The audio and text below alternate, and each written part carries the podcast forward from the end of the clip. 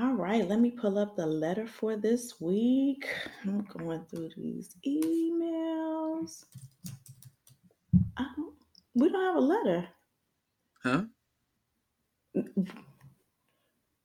So if we don't have a letter, what are we going to talk about? I don't know. Your mama?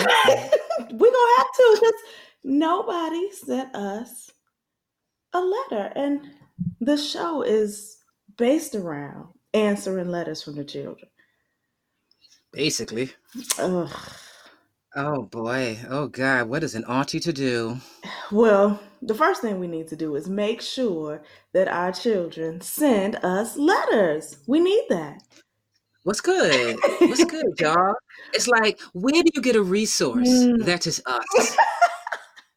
Absolutely. So, how many gay aunties do you have? I didn't have any, and I know I needed some. Okay. I definitely needed some. And so, if I had an opportunity to like write a letter and get some advice from um, older women uh, in my community, that would be an invaluable resource for me. So uh, mm-hmm. if I were a young budding lesbian or or queer person finding my way in the world, I would probably send a letter to your gay aunties at gmail.com right now to make sure that your gay aunties have uh, your letter in their box to send you all the good advice about life, love, and the world that is going on right now. Don't you agree? Mm-hmm. I certainly agree. I certainly agree. Well, luckily, we even though we don't have a letter in the Gmail account, we do have an inbox on Instagram, which is another way that you can just send a quick question to your aunties and find out, your gay aunties, what do you think about this or that or the other? And we will answer that as well. So maybe you're a little pressed or stressed, like mm, writing a whole letter out is just a little much. You can send us a, a what is that, a DM on Instagram? oh God, such an auntie. Out like what's the differences? Because it's one thing on on each. It's different on each platform. It's all words. It's all words. So you can send us any questions that you have on Instagram as well. We've made it easier for you because we know you're on Instagram. And guess what else we are? Twitter. we moving on up, yeah. y'all. We in Twitter land now. Yeah. We twittering. So you can uh hit us up on Twitter as well and ask us anything that you would like to ask us because I am Red Summer. And I'm Hanifah Walidah. And we are your gay aunties. hey, baby. Hey, babies. yes, yes, yes. Well, even though we don't have a letter today, well, actually, we do, kind of have a letter today. Yes, we yeah. do. We do. We have a lot to talk about today. We're so excited about uh, today, as we are every Sunday that we um, record this podcast um, for y'all. Yeah. Um. Okay. Well, first of all, what's good with you, girl? What's new? Um, I'm kind of on chill mode. You know, it's it's the end of the summer. The weather just broke here. So, you know, a lot of my friends that were out and running around and, and trying to be in the streets, now they trying to be at home. So. well, somebody. Yes, uh-huh. yes. and so you know, it's it's real chill around mm-hmm. Well, you. I'm good, but I'm one of your one of your friends too. That's just like that, as, as you called it, what cuffing season, as you say. Yeah. It is cuffing season.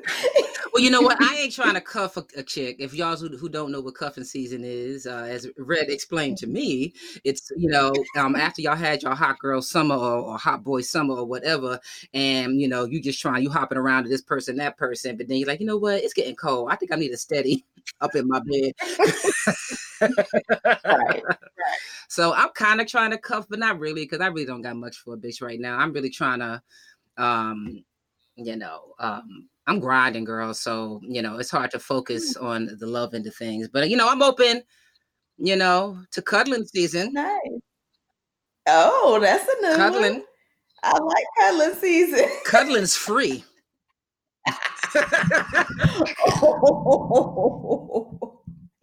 True.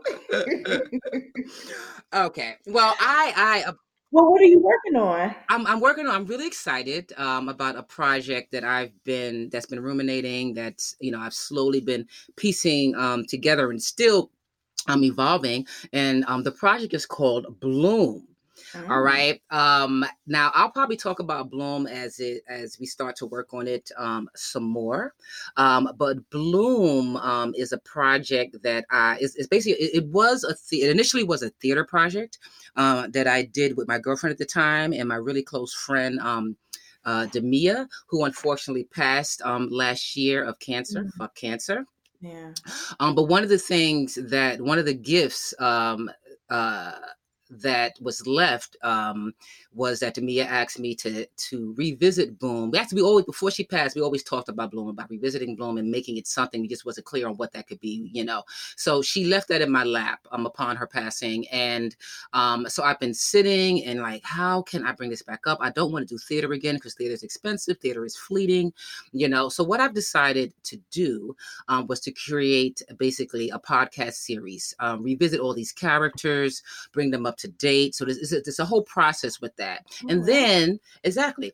Um, and yes, I'm really excited about that. I already got some of the original cast involved. You know, um, I'm using my my connects, my friends who are also very creative. You know, producers doing their thing in the world. We're gonna all come together. This is basically gonna be a Black woman strong project, as mm-hmm. the original one was, right? But you know, as the creative process goes on, you realize that okay, so this creating this podcast, though it is a huge creative project, it's more accessible than doing theater.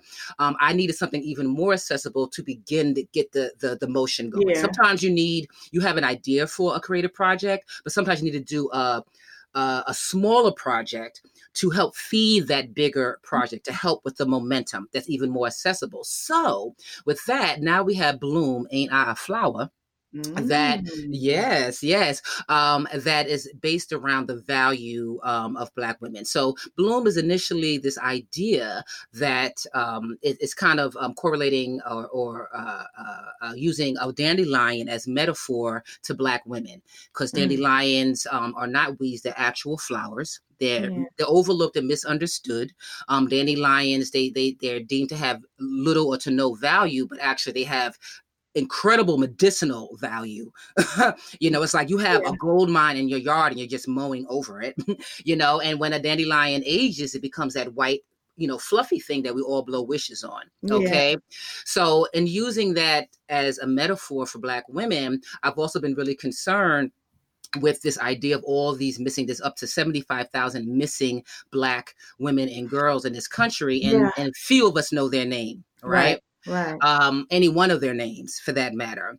Um, and so I'm, I'm sitting and I'm thinking, being the queer and one beautiful artist that I am, and I'm like, this idea of missing is is deeper than their bodies missing. Their value is missing and then you expound that on the on this idea that you know the the black women that we have here that we can feel and touch and know you know how they because their value is missing um, when women um, uh, uh, uh, uh, talk about sexual assault um, because their value is missing, um, they're not believed. When masculine women like myself, when our womanhood is questioned, that is because our value and the understanding of the full value of women is is is not there. So that is where I am right now with this project. And so I I talked to um, Courtney Brooks, who is the head curator up at Arts Exchange ATL in East Point. Nice. All right, an amazing, amazing, incredible um, place. Um, they have the Sinclair Gallery inside that is always open mm-hmm. and free. Um, and they also have a theater in there. They have artist studios and residencies. They have an incredible space on Newnan um, in East Point so I, I, stepped to her. I said, "This is my project. This is what I want to do." She was feeling my passion with it, and so she slotted. She pinned me in for June, June 2020, which I think is wonderful. Nice. I'm also talking with an incredible photographer. I'm out here in Atlanta that I've been following her work, and she's not just an incredible photographer; she's an incredible person, and you see that through her work as well. Mm-hmm. Um, she, um, her, excuse me, Melissa um, Alexander um check out her uh, her instagram. We'll put it all in this when we post the show. So all this is coming together. So i'm starting to feel momentum. Wow. um and if you're an artist out there you know once you start to feel momentum with a project it starts taking on a life of its own. And so i'm excited to meet um you know all the women that i'm going to be interviewing because it's going to be a whole installation uh, oral history the value of the black women here in atlanta Mhm. you know um and so i'm just excited. So that's that's what's on my plate right now creatively and i can't tell you. I am so so excited No, yeah, I remember Arts Exchange um, in their old building because they were yes in the city, and we started Mhm. um, Educated Gangsters there. say So, word what's yeah, that so it was um, a play, a poetry play, basically. Uh, some some of the most amazing poets in in the city. Um, so Mhm. yeah, it was it was awesome to be in that space, and I'm sure it's it's more amazing now in the new space. Yeah, yeah, the new space is incredible. I mean, the new space is the only space I've known because I've only been here a year, so I didn't even know Yeah. it wasn't. Yeah, and Courtney mentioned it was in an older space. Like, oh wow, I didn't even realize they was in an older space, you know. Um, but yeah, so that's that's what's new and great and wonderful with me. Um, and yeah, I'm so so excited for that. In June, yes. I can come and see it. Yay! oh, trust me, trust me. Like I said, you guys will hear more of this as we uh piece it um together. Yes. Okay. Okay, okay. Fantastic. Okay, so what is new in the new? Okay, yes, we wanted to talk about the Amber Guyger forgiveness fiasco. At least that's what I consider it. I will let you take the lead on this one because what I have had to say about this is a little different from oh, really? Okay, I'll say I think mine's a little different too. So I hope you're not thinking of the same thing. But all right, so the argument has been okay, you know, or, or at least you know, the initial reaction from most Black folks that I know Mhm. they're like, what the fuck? Okay, you know, why are we always forgiving these motherfuckers?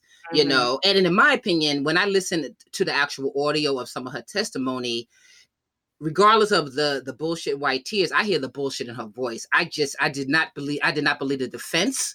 Mhm. You know, I did not believe the tone of her voice Yeah. you know and I, I don't believe her story i didn't believe it from the beginning we were just reading it before they even got got to court you know what i mean so i'm like no i'm cool it's like what adult human being who has their mental faculties we all Mhm. have been a little tipsy coming out the elevator and re- and you know it take us a minute to realize we're on the wrong floor you know we might even walk up to the wrong door but there's there's a this uh, uh, uh um there's something that kicks in our human psyches you know sense you know like danger prey whatever. Oh i'm in the wrong spot. Maybe when your key doesn't work. Oh Mm. i'll look up. I don't care how drunk i don't care what the deal is. And, she, and the thing is she was sober. So how do you not know? How do you break into an apartment that is not yours? Mhm. okay? And she already had beef with this dude to begin with all Right. right. So let's let's let's stop the bullshit right there. I don't believe her. Fuck her. You know, I hope she gets to, to meet big, you know, big Keisha up in jail. and she get her weekly beat downs and and servitude is a is mandatory. Mm. okay. I'm gonna keep it like that. But Yeah. in regards to the, the act of the brother and the father Mhm. essentially forgiving her in such a public spectacle that is my issue. My issue is not to argue forgiveness. I understand the power of forgiveness even if something as horrible as this you know because forgiveness is not about the other person it is about yourself. And that's what the family kind of said. Like i am wanting to forgive her for myself because i need to let this go in some way. I understand that because pain and anger is weighty but why does it always have to be a public spectacle? Why does it have? You can forgive someone in private. You can forgive someone in silence. You can Mhm. forgive someone without telling them that you're forgiving them, Mhm. you know? Because people like her, um, people, white people of authority who are drunk off authority, they don't Mhm. understand that shit. They just happy they got something to help. You know what I'm saying? It's Mhm. like nah, nah, nah. And she and they gave her 10 years and she may only do five for killing your brother cold in a cold-blooded murder. Yeah. All right. So I can take it's gonna take at least that long. It would take me at least that long to even drum up the idea of forgiveness of you. Mm. You know? But why is it a spectacle? Why now you know you listen to the news and like oh this amazing thing happened. Oh yes blah blah blah. And then you have you know the christian saying oh yes that's what we about forgiveness. We're going to go into that later. But but my my issue is why is it a public spectacle? Why what or rather to understand that forgiveness is something that doesn't need to be a public thing. You don't even need to talk to the person that you want to forgive. This is your process. Forgiveness is your process of forgiving and letting go of the pain that's been inflicted on you. Yeah. So that's my take on it. Um yes. like I agree. Um I also I also know that I don't get to like have a say in how other people process that kind of loss. Like I have not experienced um, the loss of a parent, the loss of a sibling, the loss of a child. I have no idea how I would be able to move on from that place, right? And I really am not here for your opinion on how I do that uh, when I do that, right? Um, and so I think one thing about it being in a public space is that, of course, it's open to all of the criticism on both sides, right? Um, but I think too, we forget that these people still have to live there and that um, they're probably living with and experiencing a lot of um, retaliation. I'm not saying that they are, but I'm saying that it's absolutely possible um, that they would have the audacity to push forward and, and try a police officer. And we know the whole blue line thing and and and how that works. Um, I know there's also been a lot of conversation about these hugs, right?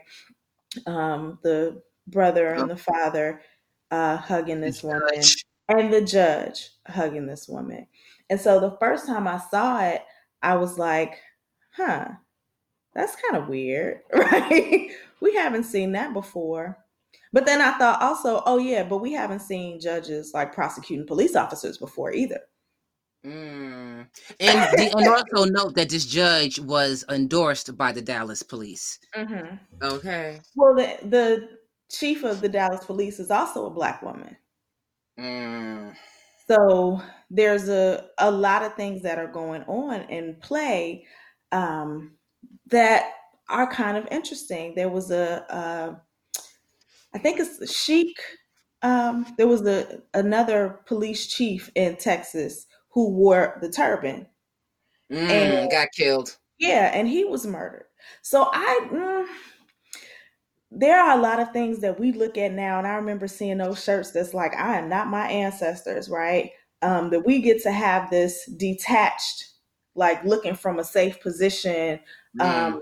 attitude about things when the boy that lived next door who testified against the officer has been shot and killed.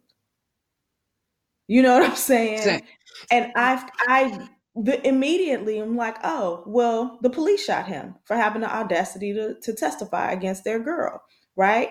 Mm. This is Texas. Like, it is not beyond comprehension that if you because they've been living under the safety of being able to kill indiscriminately without repercussions right? Mm-hmm. across the country they they've been protected. They have a whole system set up where they get to do things and they get to get off with it and it didn't work this time. And if it didn't work this time is it not going to work next time and next time and next time? And wait a minute what's going on? What's happening here? So then you start scrambling to get your power back. I i I think that this was probably a, a protective measure. Mm, wow. You know what I'm saying? It's interesting because the, the also the other neighbor, this sister who videotaped some of this, this engagement. Yeah, she's been fired. Like she feel that she's been it's been that she's been retaliated on as well. Mm-hmm. That she wound up losing her job. Yeah. Interesting. Interesting. Okay, I mean that that's fair enough, and to say that we don't know the inner workings, even though the father got on the pulpit and was on some real like this is my christian yeah. values. I mean i don't know. I, I, don't know how far i can go into believing that this was all a ploy to protect their family but mm-hmm. maybe but i'm saying just... that there's a lot of things at play and i've only been to traffic court right? Okay. So i've only been in court in that capacity. But when i've been in court i easily recognize that the judge the prosecutors, the defendants, and the police officers work together. Mm-hmm. They mm-hmm. Are, like that's their office, right? They're yeah. there every day with each other. When what I watched the the um, police officer shackle this boy for a traffic violation and take him to jail, and his lawyer went over to the the prosecutor and was like, "Oh man, you got my kid," you know what I'm saying? and they laughed about it and like, and I said, "Oh, they're friends." Mm. Right? and then it kind of changed my concept about like what this was about. It's not somebody on your side fighting against somebody on the other side. They're on the same side. And so having a, a judge in that position to like be the one to prosecute. I remember there was a video of her like beforehand, like swinging her arms and like shaking her head, trying to like get ready to go back on the bench, the judge. And people were like, oh, she about to go off. Like she's about to go in there and get that woman 25 to life. Like, oh, it's about to go down. But in hindsight, I'm like, oh, she might have been like, all right, like you about to end your whole career right now. Like, mm. right, you about to put yourself and your family in danger. Okay, like you got to hug that bitch. Yeah. yeah, yeah, and we don't like. It's really easy to pick the the the point to jump on. Yeah. dare they hug? Blah blah blah blah blah blah blah. But we're not in there. Yeah, yeah, yeah. There. And and as much as I am so tired of white women's tears being used to um, excuse the murder of our people, there's a lot of people that, that are in the position when those tears are falling and they got to make a decision. I ain't never mm. had to mm. make a decision other than shut up, quit crying. we don't want to hear that, right? And I, I'm from a safe position to make that you know, to have that position. Because wow. what I about it don't matter. All right. Well, you know, I have been in a position where I've had a loved one killed by somebody else. Mm-hmm. Right. Mm-hmm. And I mean, this is a long time ago. And you're right. Everyone handles these kinds of um, traumas differently. You know, yeah. um, I handle it differently than my father. My father handled it differently than the rest of my family. You know, um, and we all deal with pain differently. Whereas my family went to the court. I mean, to the um, to the trial when they did finally capture this nigga to the trial, I didn't because I do. I honestly didn't think I wanted. Actually, I know I didn't want to see his face. I don't know how this the guy who killed my brother some years ago. I don't know how he looks. Mm-hmm. You know, um, and I don't want to know how he looks. And since he's all he's also been released since then, this is back in the early '90s. Oh. You know, um, so I could walk by him in the street and I will not know. And I probably couldn't articulate it back then, but now I can say that was it. Like I know me. If I have a picture of someone that caused me so much pain, that picture, that image will haunt me because that's how my brain works. So I try to distance myself from um, visual trauma or trauma that I know that can kind of become a broken record in my head. Yeah. You know what I mean? Um, so I made a decision not to go um, to uh, the trial. You know, um, where I say my dad, he wanted, he was trying to get this nigga, you know, cut up in jail. you know, he was working through his own network to get the, the you know, to, to, to snuff this motherfucker in jail. You know, obviously my my niece and nephews were dealing with just the pain of losing their father. You know what I mean? And so and they were young children when that happened. So they're dealing it with a whole you know so it, and then there's their mom who had to take the reign so there's all this you're right families and different uh different people the different people in your family are going to deal with the same tragedy to your family in different ways, in different ways. yeah. Yeah yeah. So i guess yes to of course and, and again so my thing is like i'm not trying to disrespect this family. They gonna do what they gonna do. You know what i mean? Whatever they feel is good for them who am i to say that it's not I'm talking about the spectacle of it being in the media. Mhm. And another example that white folks can draw from to feel that they can be absolved because a nigga fucking forgives you. You know what I mean? Well, the thing, like, once people started talking about, like, I can't believe they will forgive them, forgive them, I went on, just went to Google and put family forgives murderer. And it was 20 pages in before I got tired of like, looking at the stories. Mm. Mm. I, I mean, but I, I get the idea of forgiving a murderer. You know, I mean, I'm I'm, I'm not a death penalty person. I never have been because I I I I, I feel that people should be put away and locked and put underneath a jail for the entire day. Like some people do need not to ever see sunlight again. Mm. Um, and I think that is a more grave punishment because the human the human beings cannot survive in solitary. You know, that's, that's why it's a, it's a Mhm. torture. Yeah, torture that bitch until you die. I'm with that. Yeah. you know but but um it's something about the act of, of killing that i'm i'm i'm you know i i'm more have a space of um killing as far as like a murderer you know i have the space to forgive because i know at the end of the day it's for my health it's for my mental health you know Yeah. um there is a release that happens when you when you empower yourself to forgive you know it doesn't mean forget it doesn't mean come over for dinner. Like, I mean, this family's kind of taking it to the next steps. Like, oh, I would want to, I would want to be friends with us. Like, I don't know about that, homie, but hey, you do you. but forgiveness, I get. Yeah. Ugh, anyway, girl, I. But then, what was we talking about just earlier with this forgiveness thing? Well, yeah. Yeah. Uh huh.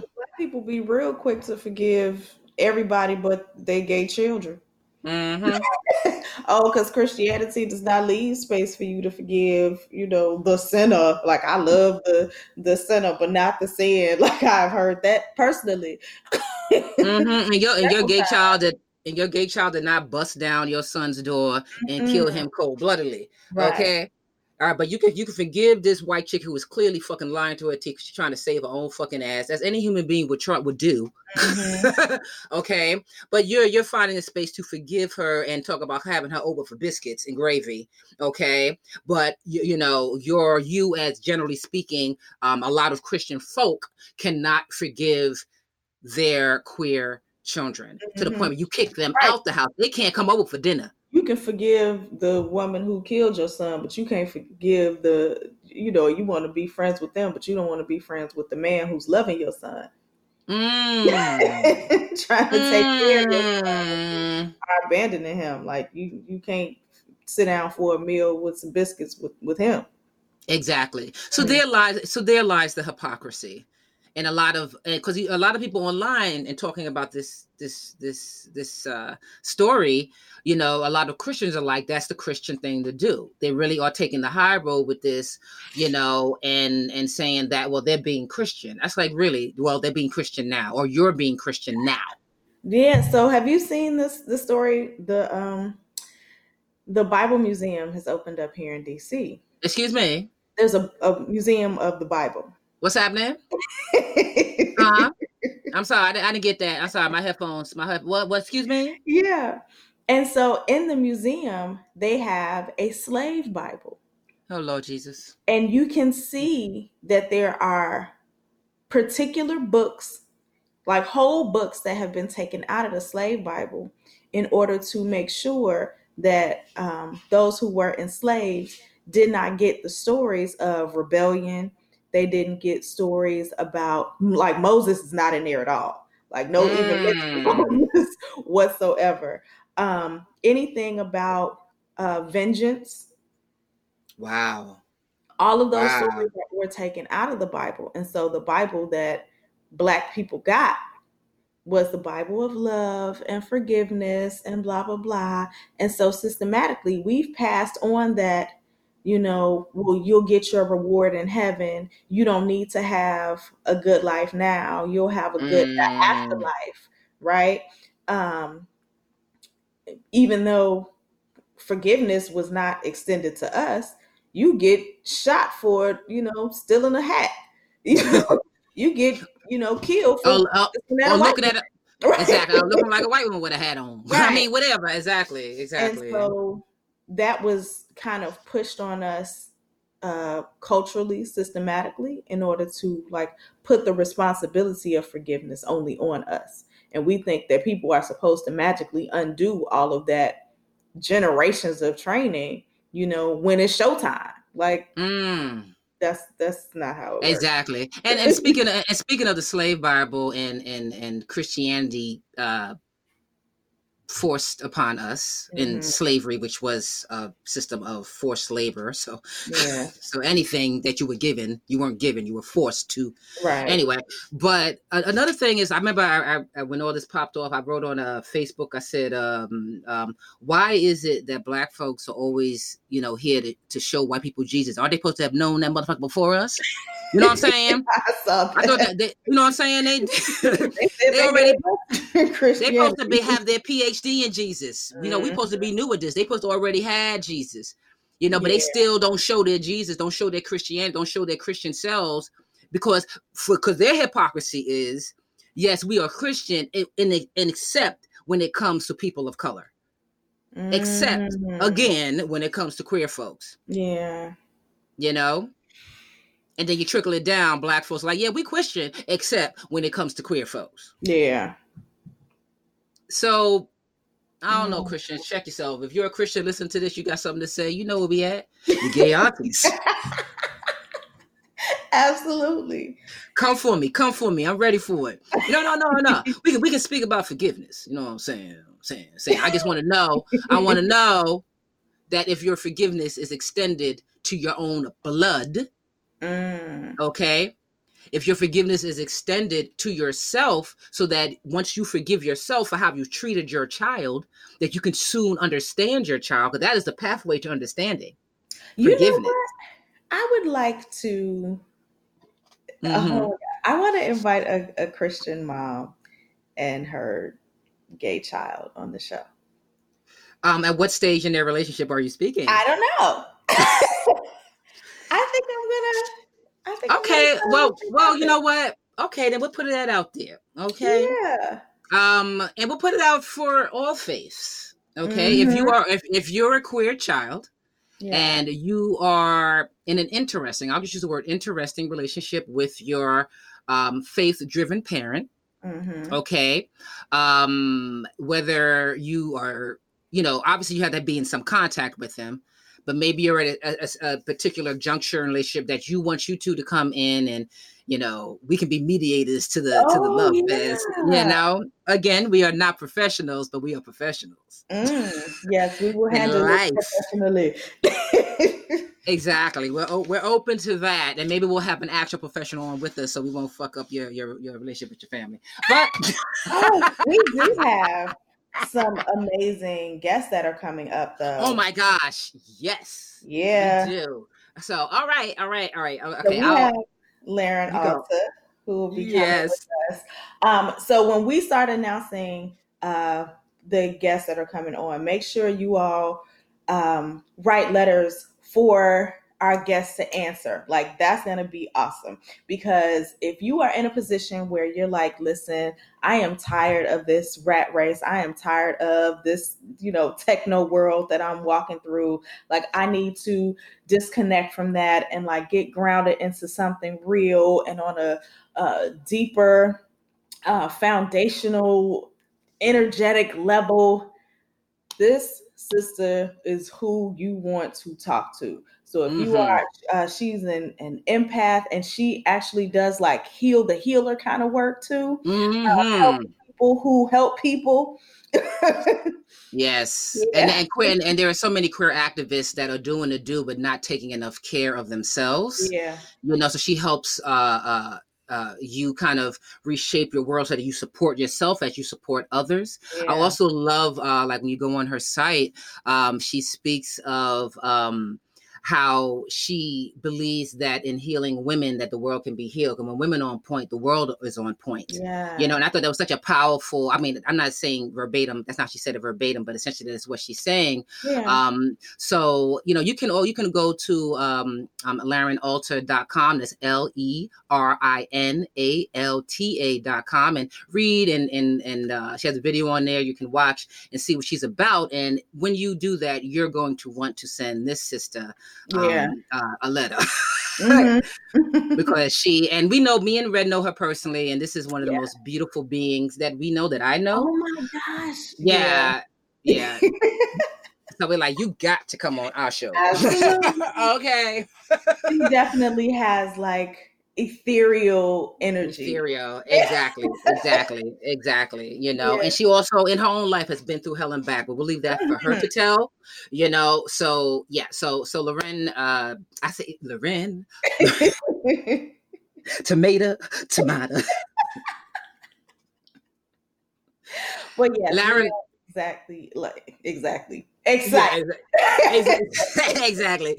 Anyway, so you can you can holler um, um, at our, our, guests and ourselves at your gay aunties at gmail.com. And Lauren, she's going to be on next uh, week, y'all. So get those letters to us by next Sunday and um, we'll read it on air. Mm-hmm. Yes, we will.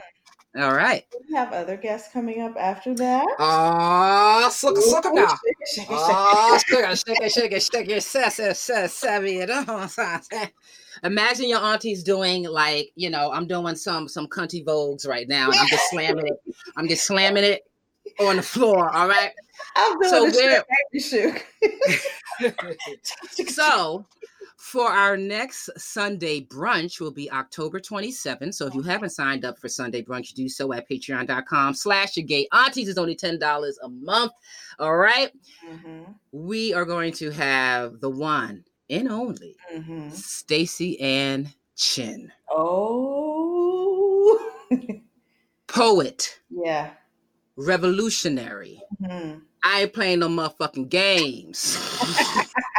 Absolutely. Standing so, up on the table, walking across. Yes. walking on water while setting the city on fire. You know what I'm saying?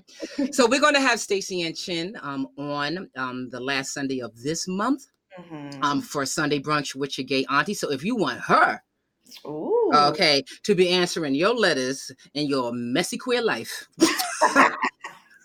just holler at us at your gay aunties at gmail.com. But she'll be here to also talk about her new book, Crossfire. Mm. You know, and recently she also had a whole series out called Motherstruck about motherhood and mm-hmm. her process with that. So there's so much to talk about with the amazing. Right?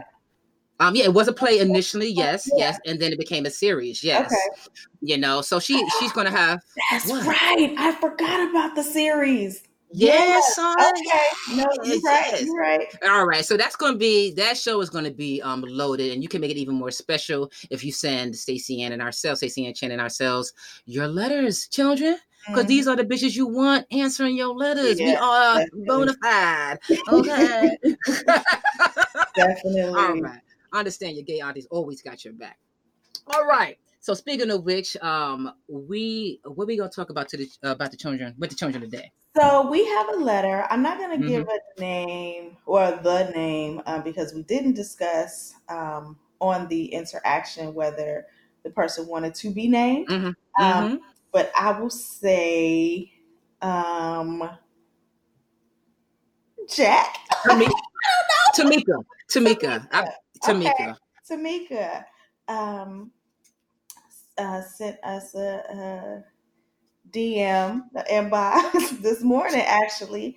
Um, and so we were we kind of had a conversation a little bit about uh, her wishing that she had um, kind of like mentors, like gay mentors to talk to when she was younger, and like where she is in her life now, um, thirty something. Um, she says, okay, in the letter, when I was 17, I was lost. Then I met an older cousin that was a lesbian and I moved in with her. She taught me about relationships and how to be a woman. It felt so good to be myself around a family member and learn myself.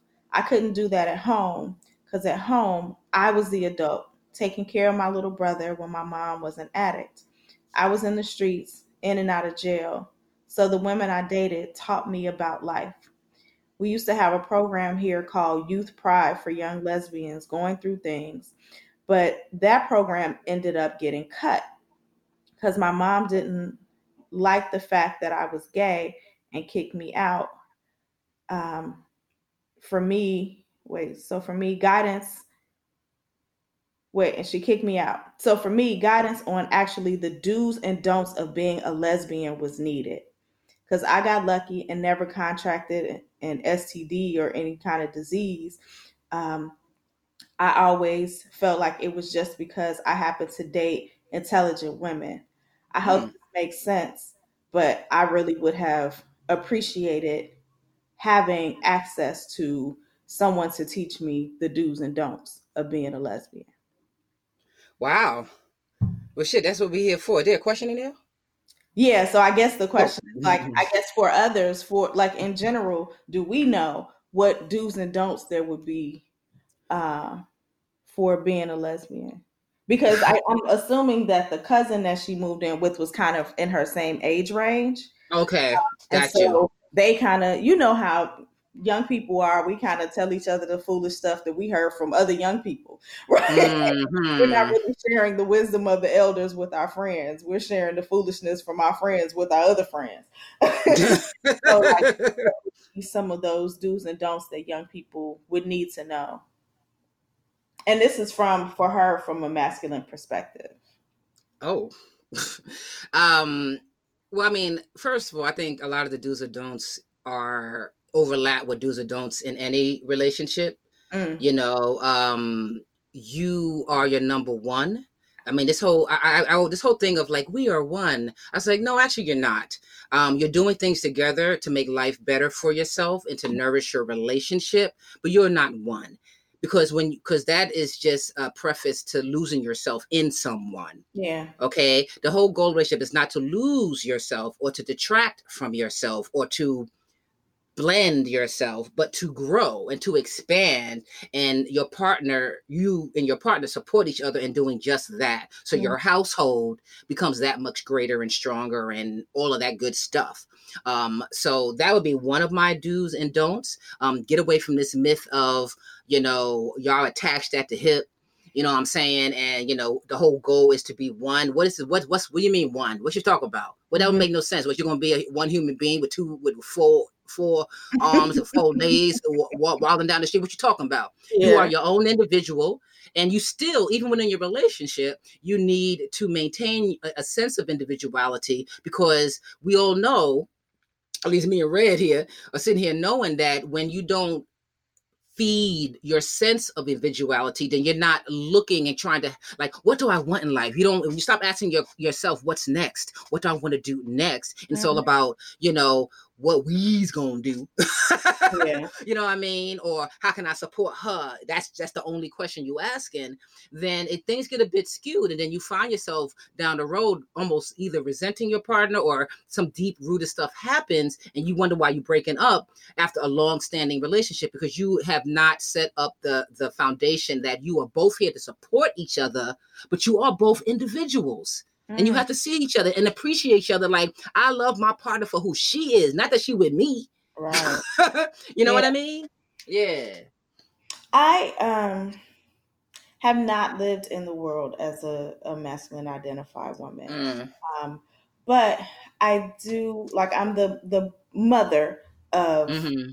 uh, two masculine identified girls, right? Mm. Um, and because you know I have foster children, so because they came to me um, from different places in life, I see in them like this need to mm. be partnered.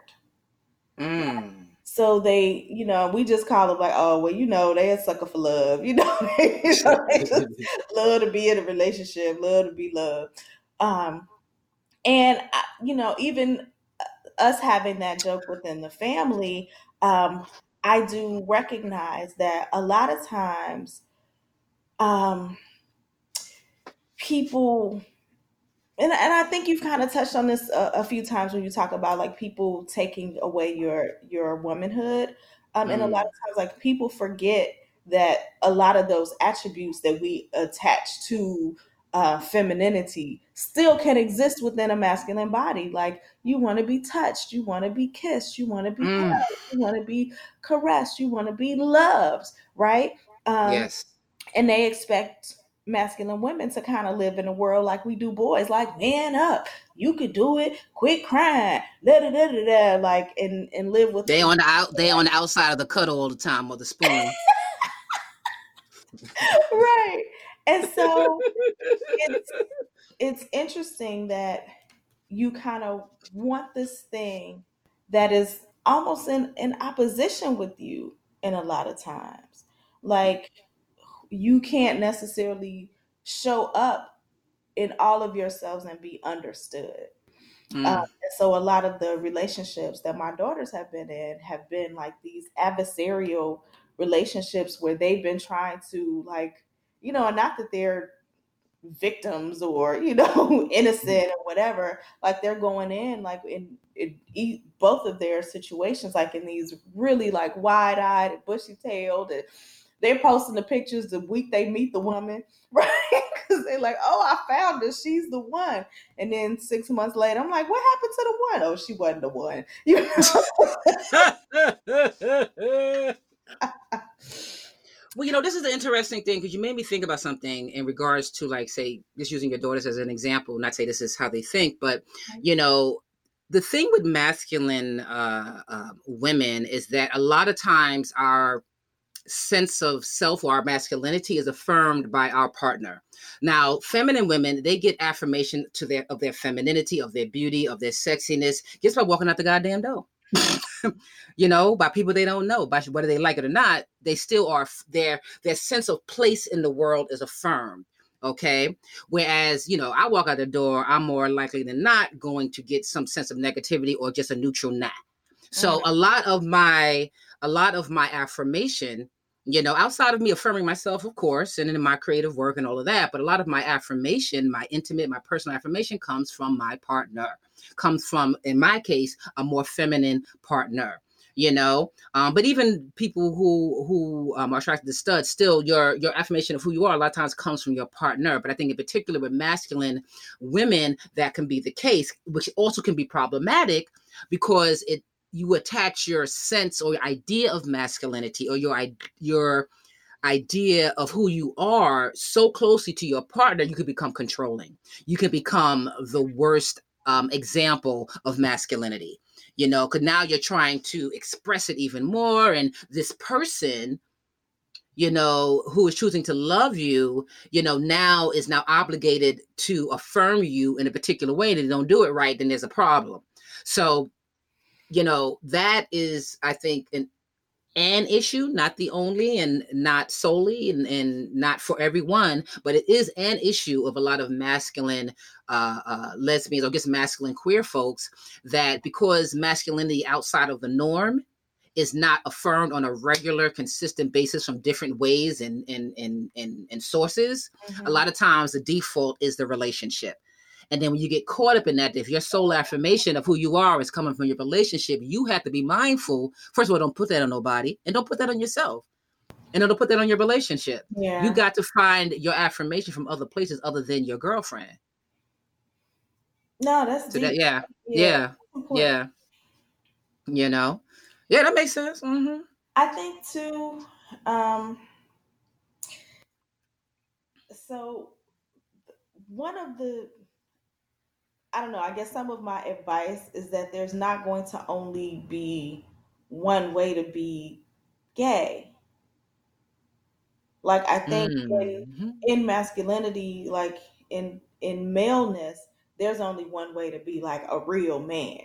Yeah. But the point of being in queer community is that you get to be everything you want to be. Like today, you can be a uh, Indian chief, and tomorrow you can be a butterfly. Like the point of it. And I think when we get caught up in um, that there's a right way and a wrong way, because I have not been able to participate in the conversations, but I still see um, in a lot of the like gay groups like on Facebook and stuff, like there's still a lot of conversation about like, oh, that's gay, or oh, like you're not a real stud or a real what. And I'm like, we still doing that? Like, we still doing that. But as young people, and these are mostly young people who are saying those things, like of course, they are trying to find like where they fit in. Mm-hmm. And one thing that I like appreciate is that there's also young people who get that and they're like, Where's your box so I can set it on fire? mm-hmm, mm-hmm, mm-hmm. Um and and it's making more space for queer people in society. Like I think it's making more space for queer people in work, in school, in you know, in social settings and all of that kind of stuff. There was a lot of time where in my experience, like the gays had to be over here together. And now, mm. you know, the gays show up and they party with everybody else and they, you know, have a good time and they're like, you know, I'm here, I'm queer, right? um, and so when you get caught in, am I doing it right or wrong? That's wrong. Like that's where if, you go if. If you had to, if you have to second guess or um uh, or second question how you're moving in the world on a regular, consistent basis, if you're always checking in with yourself, am I doing this right? You're not because you're checking in with yourself with some bullshit. That's not something. That's not something you check in with yourself. Mm. There is no right or wrong. Do you? But the thing is, the whole point of life is figuring out what you is you know and and and one other thing and we've mentioned this before in some prior or at least i think i've mentioned it before in some prior episode Uh, again back to masculinity and you saying that you know or this understanding that you know there's this one way to be masculine. If you're going if you are a masculine being the best thing you can do for yourself is to befriend a wide variety of masculine beings whether they be you know straight you know men um, other, you know, masculine women who may be older or not even just older, but just doing different things in their life. You're going to see that when you have, when you diversify your mm-hmm. pool of folks as far as what they're actually doing in the world, you're also going to see a diversification of body language.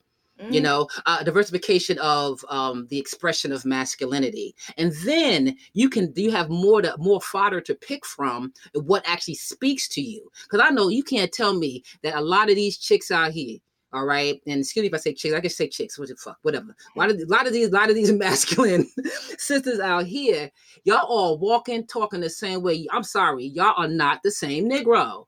Y'all mm. not the same person.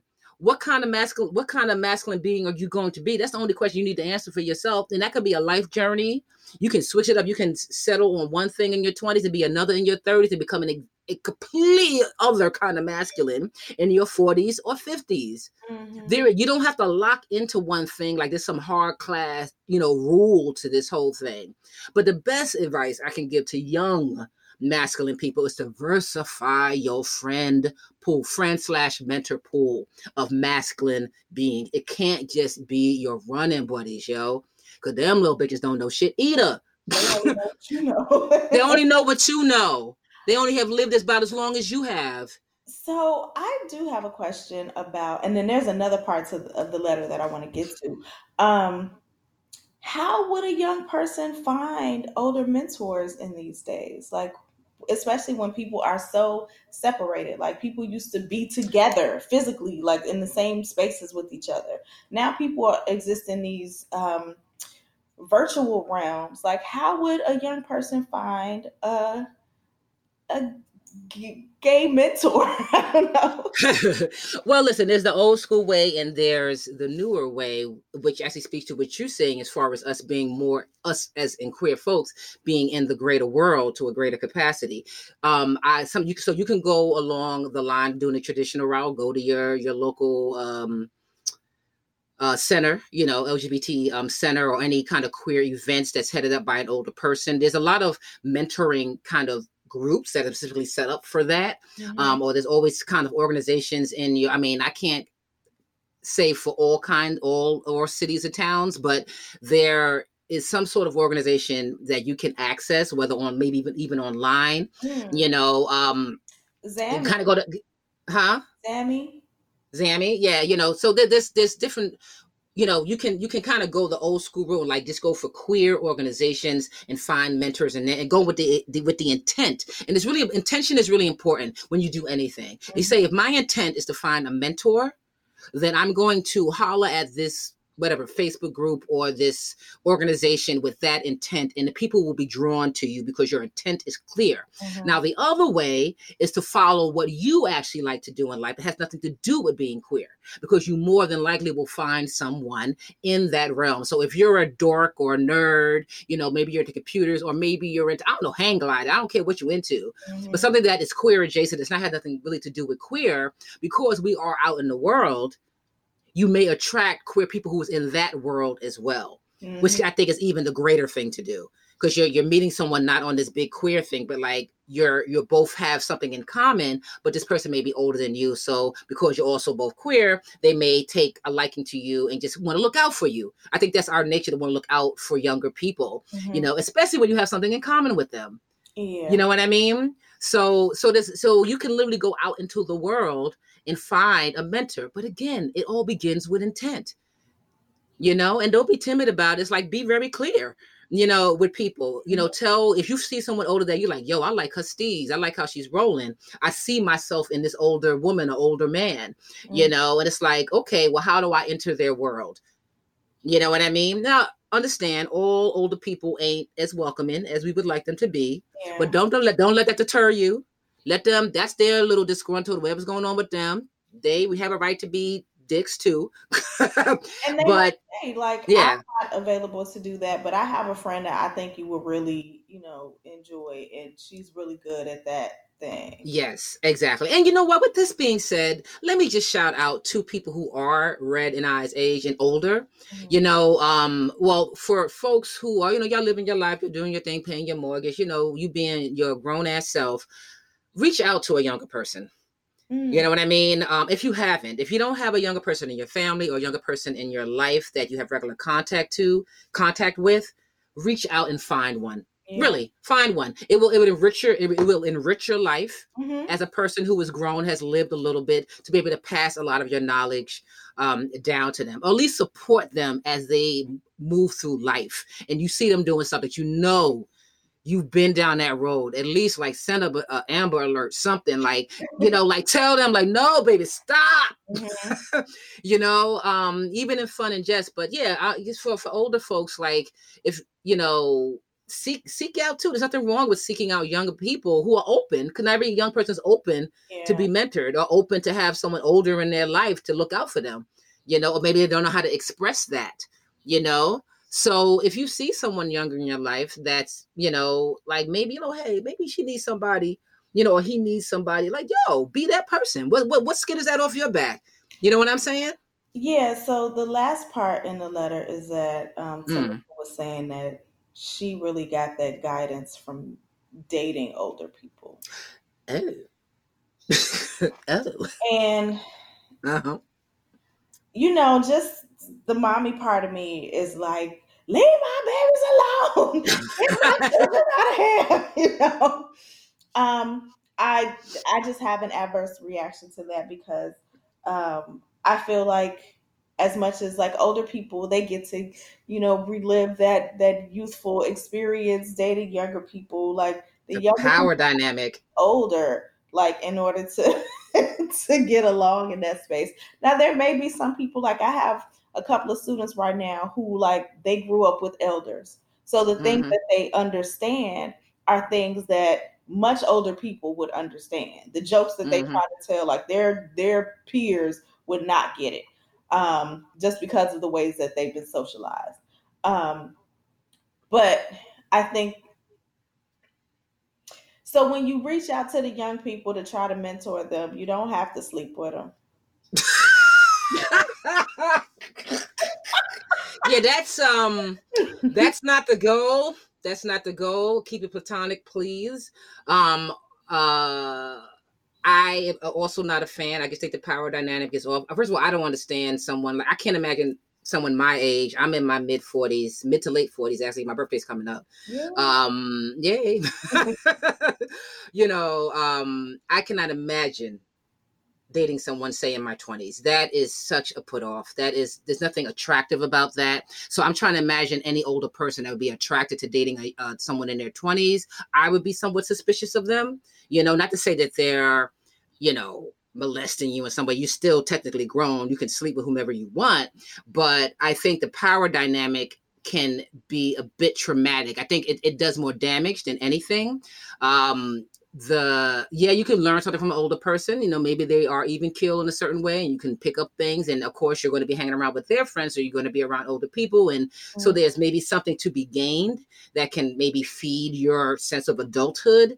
But at the end of the day being intimate with someone who is i don't know 15 20 years older than you I, you know hey look i i, I just said be careful yeah. And, and it's hard, it's hard to even say be careful to a younger person because they don't even know what to look, be careful for. Like they don't know what to look out for because that thus is the, the, the power dynamic. One knows more, much more than the other. Mm-hmm. And then you know you want to be in a relationship where you are constantly the one that like don't know nothing. Ugh, like, and everybody is looking at you like, uh, here you go. What you want to get on on Snapchat. you know.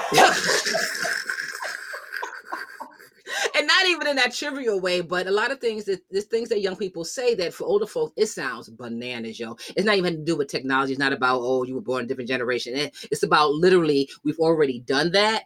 So sitting here with somebody and I'm supposed to talk to you as a peer and you talking shit that I was talking when I was in my 20s, that's boring to us. Mm-hmm. That's not something that we want to engage with. So it still is a mystery to me how older people mm-hmm. can date someone who is 20 some odd years younger than them you know, other than maybe sex. But I'm like, come on. And especially with lesbians in particular. Personally, I just think the sex gets better as you get older. You know what I mean? We don't have an erection issue, you know, erectile dysfunction issue. We don't, you know, we don't have certain issues. So it just only gets better. Mm. you know what I mean? Yes, there's a lesbian deathbed. That thing is a real thing too. But the actual, you know, um, art of making love, I think is better as you get older. Okay. You know, there's different considerations, there's different ways, you know. But um anyway, so yeah, um, you know, I to wrap it up, if you're a younger person, if you can find, I mean, look, if your gay aunt is your only mentoring outlet, then that's not a bad one. you know, yeah. we will an- we will answer your letters. when you send them when you send them you know um uh but try and have someone who's actually in your life that you can talk face to face have some tea with mm-hmm. and before you make big decisions or even you know this important decisions in your life have someone that you can talk with that knows what's going on with you you know and has an idea how your brain works in context with you know your age, how much you've been on time you've been on the earth and if they can help you support you make more clearer decisions then shit that's beautiful right you know um if you want to date someone older than you that again is your choice but be mindful even though you feel you grown Mm-hmm. Even though you're like 23, I'm grown, I've graduated college, yada yada, I know my shit, I've got my fuck on, blah blah blah.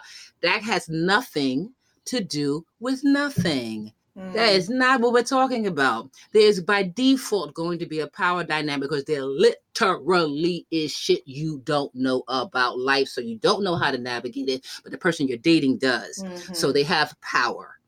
Okay. And not to say that they want to use it over you, they may unconsciously, you know, enact this kind of power dynamic because they've been doing it. Yeah. you know? Um, so yeah, so just be mindful if that's the route, if you're into older women, hey, you know, just, you know, be mindful. And older women, y'all do know better, mm-hmm. but okay. That also is your prerogative.